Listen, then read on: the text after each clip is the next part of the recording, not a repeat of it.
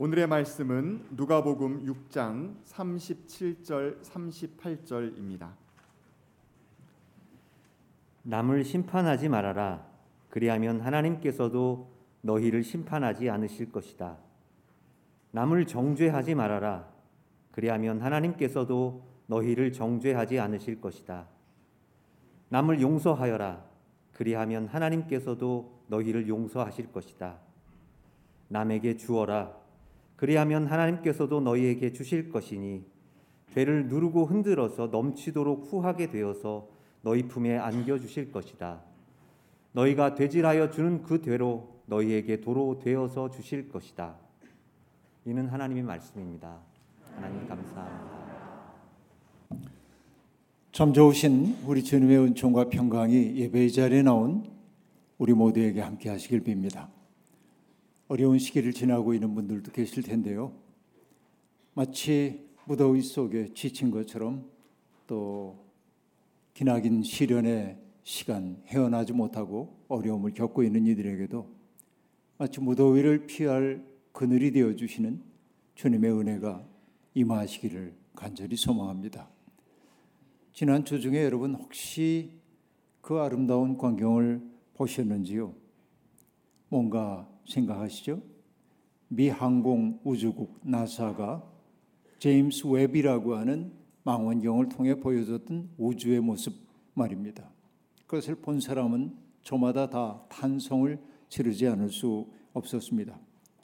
지구로부터 7,600광년 떨어진 용골자리 성은 그걸 바라보면서 우주에도 절벽이 있는 것 같은 느낌을 받고 그 장엄한 세계 앞에 우리는 입을 탁 벌릴 수밖에 없었습니다. 그뿐만이 아닙니다. 2억 8천만 광년 떨어진 스테판 오중주 은하라고 하는 모습도 너무나 놀라운 광경이었습니다. 여러분, 1광년이라고 하는 게 빛이 1년 동안 가는 거리를 얘기하는 거니까 빛이 1초에 3,000km를 간다고 하니까 30만 km를 간다고 하니까 이건 1광년이 얼마만한 거리인지는 상상할 수가 없는 그런 거리입니다. 이 우주라고 하는 게 정말 장엄하기 이를 데 없는 세상입니다. 어, 어떤 분은 이 우주 공간에 있는 별들의 수요를 어떻게 표현하냐면 10의 27승이라고 얘기를 하는데 이렇게 얘기하면 전혀 실감이 안 나죠. 어떤 숫자인지 아, 바닷가에는 모든 모래알 또 사막에 있는 모든 모래알갱이 수의 10배쯤 되는 거라 합니다. 그러니까 이 우주 공간에 얼마나 장엄한 우주가 펼쳐져 있는지 모릅니다. 인간은 드디어 2억 8천만 광년 떨어진 곳에 있는 별들도 어느 정도 관측하는 이런 자리에 이르게 되었던 것입니다. 그 거대한 운하들이 서로 중력 작용으로 서로 줄다리기를 하듯 멀어지기도 하고 가까워지기도 하고 심지어는 별들이 탄생하기도 하고 사멸하기도 하고 이 광경을 우리는 장엄하게 지켜봅니다. 이 광대한 우주에 비하면 우리는 정말 보잘것없는 존재이고요. 우주의 시간에 비하면 우리의 인생의 때라고 하는 것도 밤의 한 경점 같을 뿐입니다라고 얘기했던 히브리 시인의 노래 그 이상이라고 얘기할 수 있겠습니다. 저 넓디 넓은 우주 공간을 가만히 떠올려 보면 파스칼이 했던 그 고백이 저절로 찾아옵니다. 저 무한한 광, 이 우, 무한한 어, 우주, 저 무한한 공간에 영원한 침묵이 나를 두렵게 한다. 이 무한한 공간이 침묵하고 있다는 사실이 나를 두렵게 한다. 그 큰 앞에 섰을 때 우리는 경외심을 품지 않을 수가 없습니다. 경외심을 품는다는 게 인간의 본질인지도 모르겠습니다. 그러나 인간의 삶은 저 큰 우주만을 바라보고 살지는 않습니다. 지구촌은 지금 불볕 더위로 어려움을 겪는 지역들이 많이 나타나고 있습니다. 유럽의 포르투갈이라든지 몇몇 나라에서는 섭씨 47도를 상회하는 날들이 지속되고 있다고 얘기하고 산불이 일어나 가지고 진화가 안 돼서 어려움을 겪는 데도 있고 그런가 하면은 극심한 홍수가 찾아와가지고 어려움을 겪는 지역도 있습니다. 지구가 한마디로 얘기하면 몸살을 앓고 있습니다. 또 하나의 사진을 보았습니다. 알프스에 있는 빙하가 녹아내리고 있었기 때문에 환경 운동자들이 운동가들이 그 알프스 빙하에 녹는 속도를 줄이기 위해 하얀 천을 빙하 위에 씌우는 퍼포먼스를 행했습니다. 그 광경을 바라보면서 과연 흰천 씌운다고 빙하가 사라질 걸 그냥 남아 있을까 하는 생각이 들기도 했지만은 바로 그것이 세상 앞에 지구가 병들었음을 보여주기 위한 하나의 아, 행위라고 그렇게 본다면 그 또한 의미가 있겠다 하는 생각을 해봤습니다. 어떻게 보면 지금은 전 세계가 협력해서 우리 모든 생명의 유일한 고향인 이 지구촌의 병든 지구촌을 치유하는 일에 협력해야 합니다. 이념, 나라, 종교, 뭐 피부색 이런 거 상관없습니다.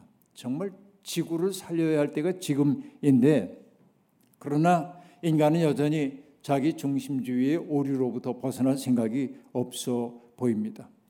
지구선 곳곳에서 분쟁과 전쟁의 소식이 끊이지 않고 일어나고 있습니다. 생각해 보면 어처구니 없습니다. 저 가없는 우주에서 바라보면 거의 무에 접근하는 존재인 인간이 우리가 내가 옳으니 내가 옳으니 아웅다웅 다투면서 살고 있습니다. 안타까운 일입니다. 저 우주 공간까지는 아니라고 해도 높은 산에 올라가서 사람들이 사는 마을만 바라봐도 내가 저기 저 속에서 아웅다웅하고 산단 말이지 이런 생각이 저절로 드는데 그러니까 그 우주로 우리의 사고의 지평을 넓힌다고 한다면 우리는 작은 차이 때문에 원수가 될 이유가 하나도 없는 사람들인데 죽고 살 일인 것처럼 서로를 파괴하는 일에 골몰하는 인류의 모습이 안타깝기 이를 데 없습니다. 그 때문일까요? 여러분 전도서 기자가 만물이 다 지쳐 있음을 사람이 말로 다 할 수 없도다 이렇게 말합니다. 지쳐 있습니다. 이게 우리의 현실입니다. 인간은 그렇게 놀랍고 장엄한 세계를 시장으로 바꿔버리고 말았습니다. 나의 이익, 손해 이것만 계산하면서 우리가 살고 있는 장엄한 세상을 시장 바닥으로 만들었다는 이야기입니다. 아브라함 저수와 헬셀은 인간 참된 사람은 어떤 사람이라고 말하냐면 그는 허세 부리지 않는다. 자기가 단견을 갖고 있음을 인정한다. 자기가 얼마나 무력한 존재인지를 자각한다. 자기가 무지하다는 사실을 인정한다. 이게 참 사람 때문에 본질이라고 이야기했습니다. 내가 알아야 얼마나 많이 알겠습니까? 내가 할 수 있는 일이 얼마나 많이 있겠습니까? 이 장엄한 우주에 비하면 우리가 아는 건 너무나 작고 그렇죠. 어떻게 내가 세상을 다 안다고 감히 얘기할 수 있겠습니까?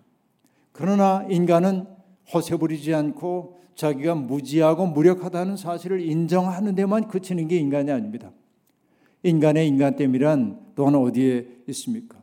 그는 일어서서 분발하는데 인간됨이 있다 하는 얘기입니다. 인간은 자기 속에 목적을 갖고 있는 존재이기도 하지만은 그러나 동시에 자기를 넘어서는 것이 인간 때문에 소명이라고 얘기할 수 있겠습니다. 제가 늘 얘기하죠. 인간의 소명은 자기를 넘어서는 것이다 말이죠.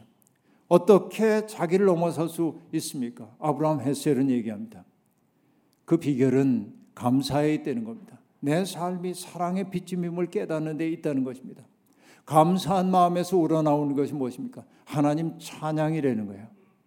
그러니까 자기를 넘어서기 위해 인간이 해야 하는 일은 뭐냐면 자기의 삶이 고마움이라는 사실을 알아차리고 그리고 그것을 찬양하는 거. 하나님의 은혜를 찬양하는 게 인간의 자기 초월의 비결이라고 얘기하고 있는 것입니다. 그러면 이렇게 얘기할 수 있겠습니다. 나 좋을 대로만 산 사람은 어떤 경우에도 참 사람 되기가 어렵다라고 하는 얘기입니다. 왜 인간은 끊임없이 자기를 초월해 나가야 합니다. 그러기 위해서는 좁아진 내 마음을 넓히고 넓혀야 합니다. 나의 마음이 타자의 세계로 넓어져야 합니다. 타자를 넘어서서 하나님의 마음과 접속을 이루어야만 합니다.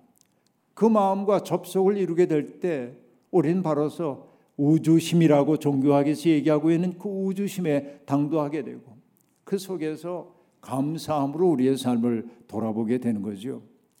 그 마음에 접속된 사람들은 겸허해지지 않을 수 없습니다.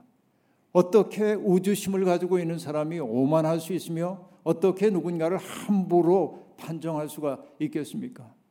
이게 우리가 신앙을 갖고 있는 이유도 바로 그런 데 있다고 말할 수 있겠습니다. 인간은 관계를 맺는 존재입니다. 관계라고 하는 말 가만히 보면 관이라고 하는 글자는 여러분 문문자 안에다가 빗장을 나타내는 글자가 있습니다. 다시 얘기하면 문에 빗장을 지르기도 하고 빗장을 풀기도 하며 관문이 있는 거죠. 드나들 수 있는 문은 그렇게 이루어져 있어요. 이게 관이에요. 관문이라고 하는 관이에요. 그리고 개라고 하는 것은 있는다라고 하는 뜻이죠. 때때로 우리는 나의 마음을 닫아야 할 때도 있습니다. 그러나 더 많은 순간 내 마음을 열어 누군가가 내게 올 수 있게 하고 나를 통과해 갈 수 있도록 해줘야 합니다. 바로 이것이 이어짐입니다. 인간의 삶이라고 하는 것은 관계를 맺는 능력에 있다고 해도 과언이 아닙니다. 그 때문에 마틴 부버는 모든 참된 삶은 만남이라고 얘기했습니다. 내가 누구를 만나느냐에 따라서 내 인생의 방향과 목적과 질이 결정된다고 얘기할 수 있겠습니다. 정말 중요한 것은 관계를 맺는 이들에게 정말 중요한 것은 무엇이겠습니까? 상대방을 나의 마음대로 바꿔놓으려는 태도를 버려야 합니다. 이게 첫 번째입니다. 이건 평화를 위해 노력하는 사람들이 신뢰 그룹을 만드는 사람들이 맨 처음 하는 일이 뭐냐면은 누군가를 교정해 주려고 하는 마음을 일단 내려놓으라고 얘기를 하고 있습니다.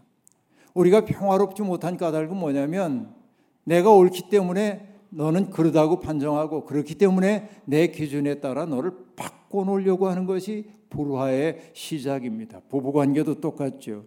바꿔놓으려고 그럴 때 불화가 빚어짐을 알 수 있습니다.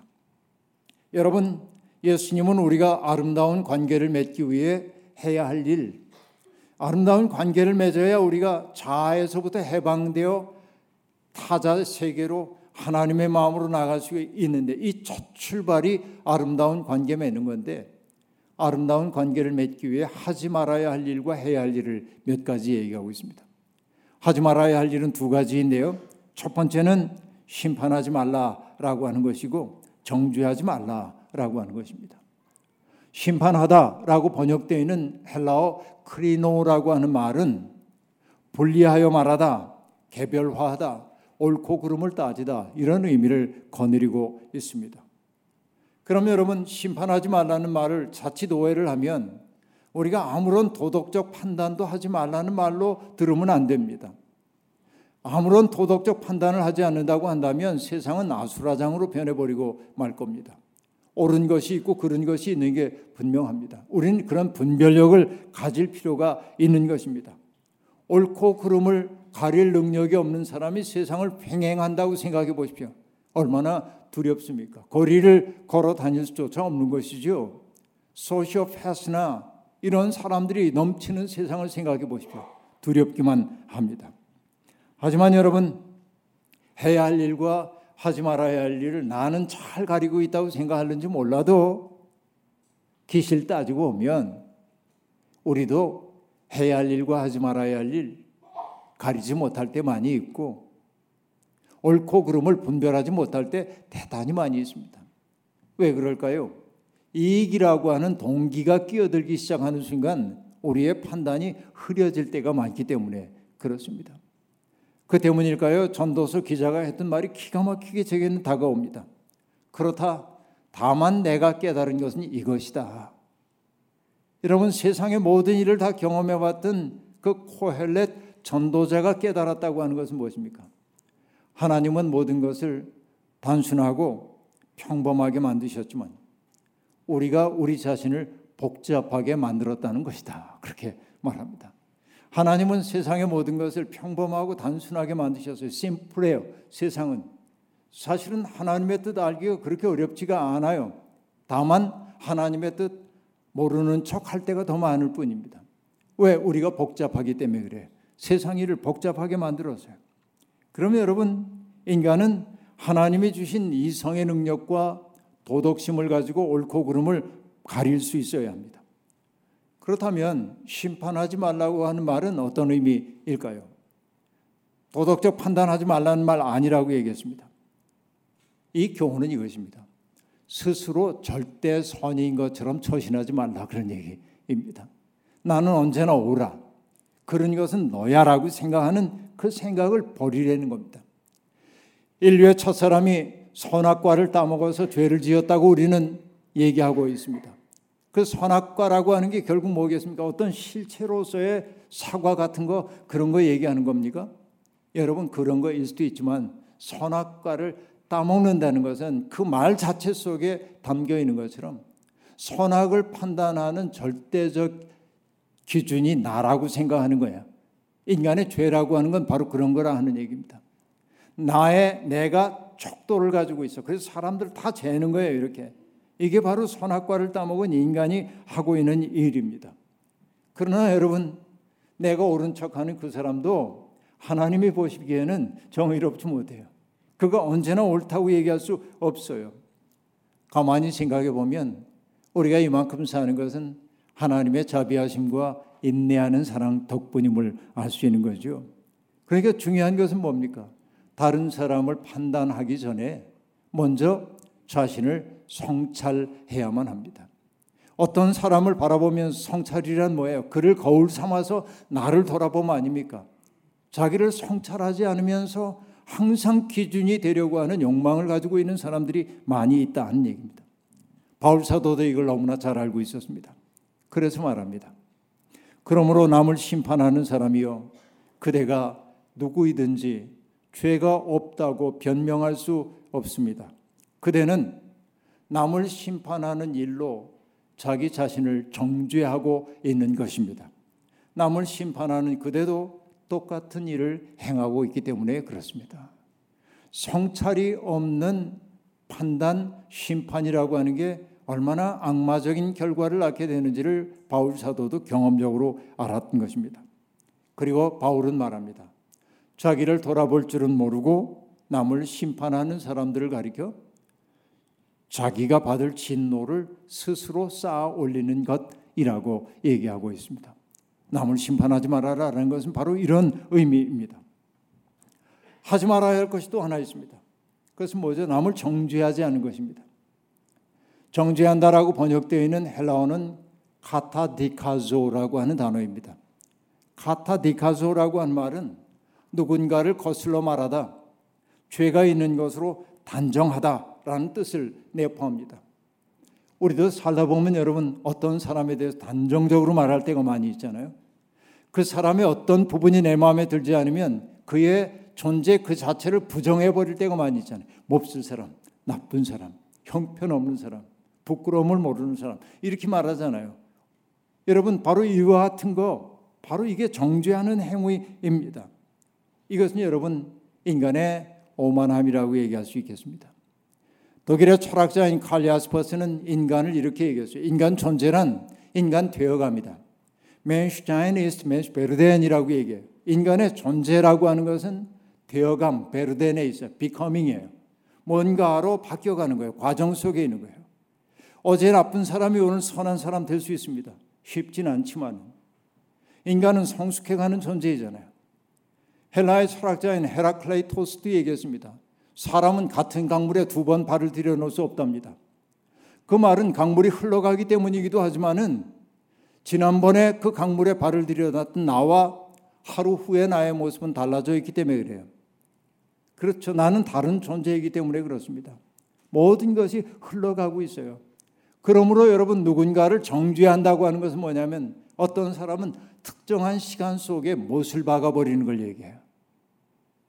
그를 공간화하는 거예요. 시간 속에 변화되어 가고 있는 사람을 공간 속에 유폐시켜 놓는 게 정지하는 행위라고 얘기할 수 있겠습니다. 과도할 정도로 남을 비판하는 사람들이 있죠. 정말 그 사람들은 날카롭습니다. 그 사람들이 날카로운 지성을 가지고 있다고 생각됩니까? 너무나 옳은 사람을 보면 왜 우리가 불편해질까요? 그는 옳은 것이 자기만 있는 것처럼 생각하기 때문에 그렇습니다. 인생 가만히 살다 보면 남에게 너무 비평적인 잣대를 들이대고 날카롭고 비평하는 사람들을 보면 그의 내심에 상처의 기억이 많은 사람들이 많고요. 열등감이 많은 사람일수록 자기 그림자 때문에 남들을 차마 있는 그대로 보아주지 못하는 사람들인 경우가 많이 있습니다. 저는 그런 이들과 자꾸 부딪혔어요. 그런데 요즘은 잘 부딪히지 않습니다. 긍휼히 여길 뿐입니다. 안 됐죠. 어떻게 보면. 여러분 인간의 성숙함이란 자기도 잘못을 저지를 수 있는 사람임을 인정하는 데 있습니다. 자기의 잘못을 시인하는 데 그치지 않고 자기의 잘못을 시정할 수 있다고 한다면 더 좋은 일입니다. 미국의 뉴욕주 대법관인 프랭크 바바라라고 하는 사람이 있었습니다. 뭐 지금도 살고 있는지는 제 잘 모르겠습니다. 책에서 본 건데요. 이분은 1999년에 한 살인 사건에 대한 재판을 맡았습니다. 백인이 흑인을 총으로 살해한 사건이었습니다. 피고인은 정당 방위였다고 자기 행위를 주장했습니다. 그러나 그는 피고의 주장을 물리치고 그에게 징역 15년형을 선고했습니다. 바바로 판사는 자기의 판결을 늘 복귀하는 습관이 있었습니다. 내가 제대로 판결을 했나 돌아보고 복귀하는 습관이 있었는데 유독 그 사건에 대해서는 마음이 많이 쓰였습니다. 몸이 아플 정도로 뭔가 잘못되지 않았나 하는 생각이 들었습니다. 여러 해가 지난 후 그는 사건의 기록을 다시 검토하면서 진실을 알게 되었습니다. 사건의 자초지종은 이랬습니다. 술에 잔뜩 취했던 그 살해당한 사람이 술에 잔뜩 취해서 그 백인에게 자꾸 시비를 건 거예요.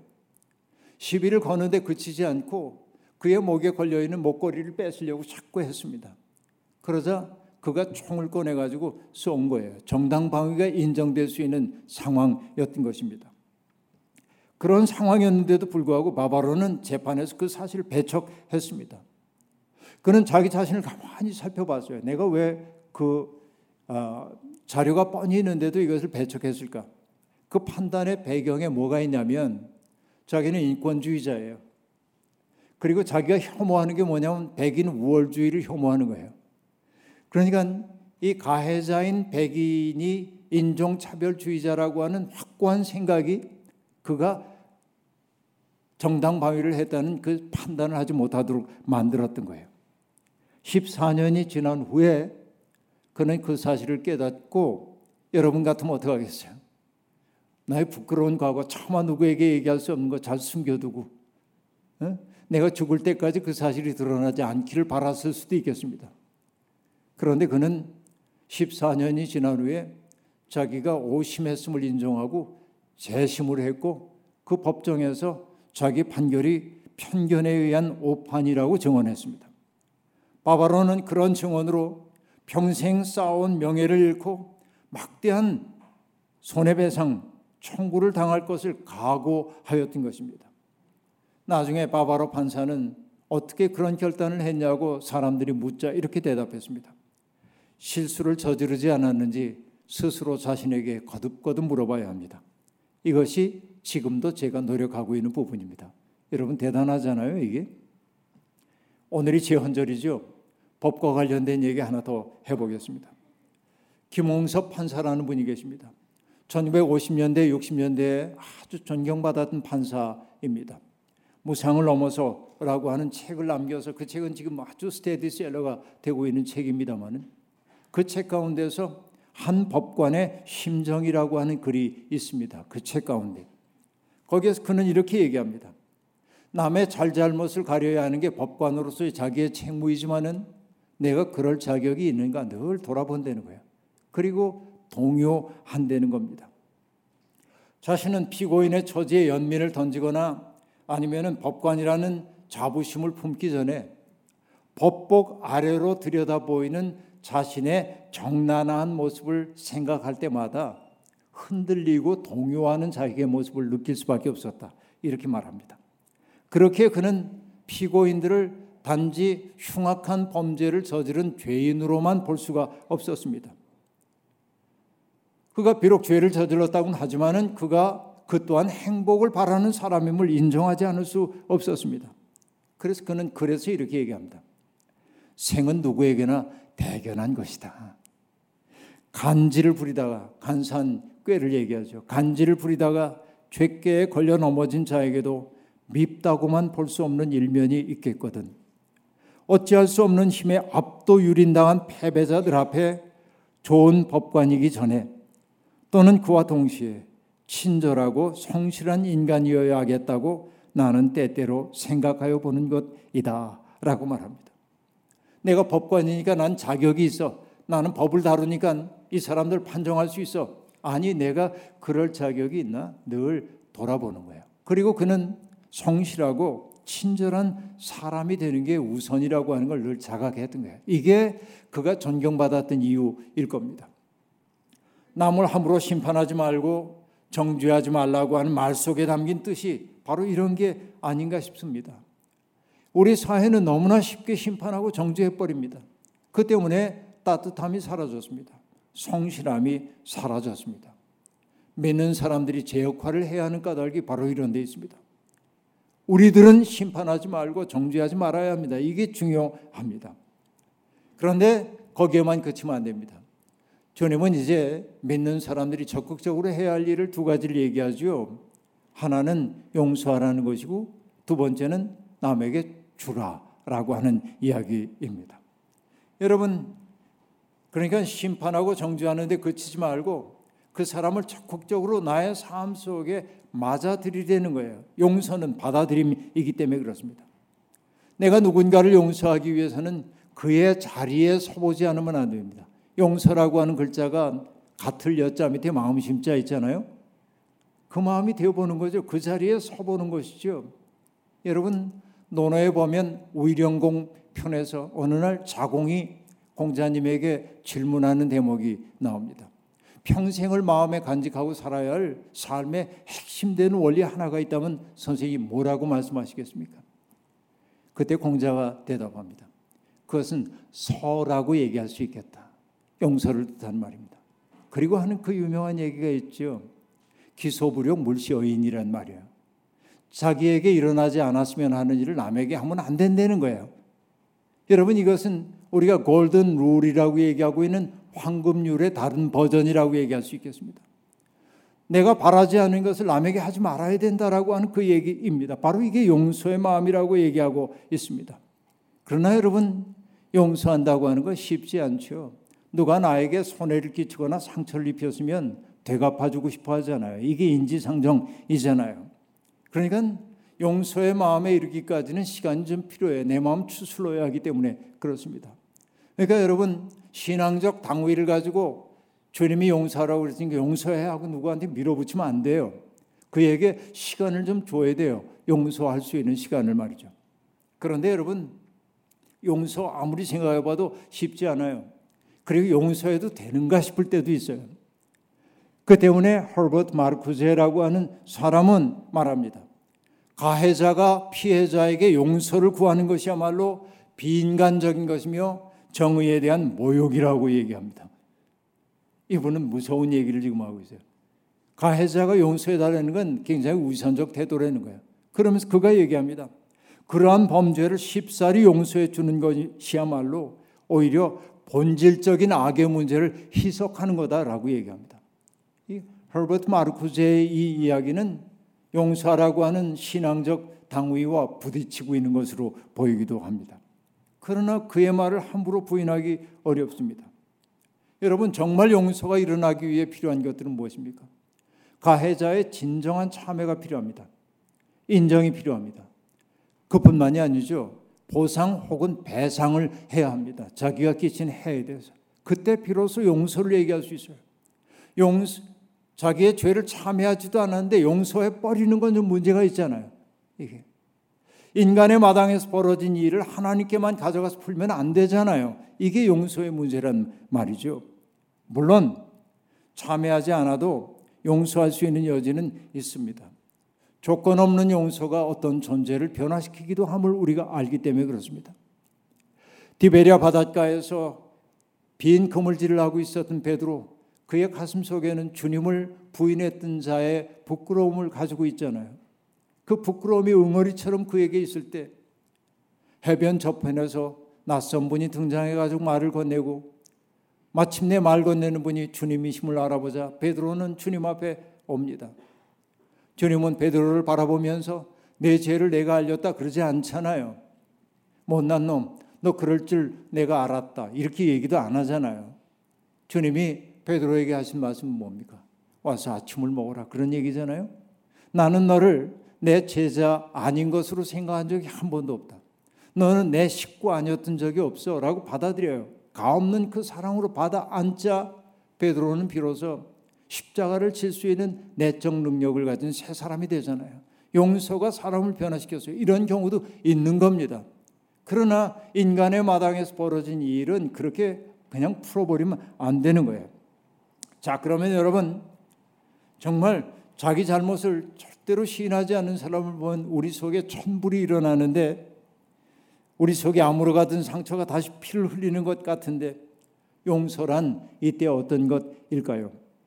여러분 왜 착한 사람에게 나쁜 일이 일어날까라는 책을 써서 유명해진 유대인 랍비 헤럴드 커시노라고 한 사람은 이렇게 말합니다. 용서란 슬픔을 벗어 던지는 것인 동시에 더 중요하게는 희생자로서의 역할을 그만두는 것이라고 얘기하고 있습니다. 여러분 죄 지은 사람을 미워하는 거 당연한 일인데 그 용서하지 않고 내 속에 품고 있으면 내가 더 괴로워요. 내 속에 분노의 감정을 품고 있는 게 나를 더 힘들게 만들어요. 그렇기 때문에 용서하지 못할 때 그건 어떤 의미냐? 가해자가 나를 희생자가 되도록 허용하는 일이라는 거예요. 쿠시노가 하고 있는 얘기입니다. 여러분 이게 전적으로 받아들일 수 없다 할지라도 일리가 있는 얘기임이 분명합니다. 나는 그의 희생자가 되지 않겠어. 그래서 내 마음 속에서는 그 문제를 털고 가. 난 더 이상 희생자가 되지 않겠어. 이 용서의 마음이라고 얘기할 수 있겠습니다. 그러면서 우리는 정의를 요구해야 합니다. 이게 중요하죠. 정의가 이루어지지도 않았는데 용서해 버리는 건 안 되는 거죠. 이게 중요해요. 그런데 우리가 정말 때때로 참회하는 일을 있는 그대로 받아들이고 용서하게 될 때 주님은 기뻐하십니다. 주님은 우리도 당신의 자비를 입게 될 것이라고 말씀하고 있습니다. 그리고 주님은 한 걸음 더 나아가죠. 용서하는데 그치지 말고 남에게 필요한 것을 줘라라고 얘기합니다. 물질이 필요한 사람에게 나누어 주라는 얘기겠죠. 첫 번째로는 그러나 여러분 주라고 하는 이 말에 담긴 깊은 의미가 있습니다. 일곱 가지의 죄의 뿌리, 소위 칠죄종이라고 얘기하고 있는 이 기독교 전통의 가르침이 있습니다. 교만으로부터 일곱 가지를 얘기합니다. 근데 그 가운데 하나가 인색입니다. 인색이라는 게 뭐예요? 물질을 너무 아껴서 다랍게 구는 짓이 인색이죠.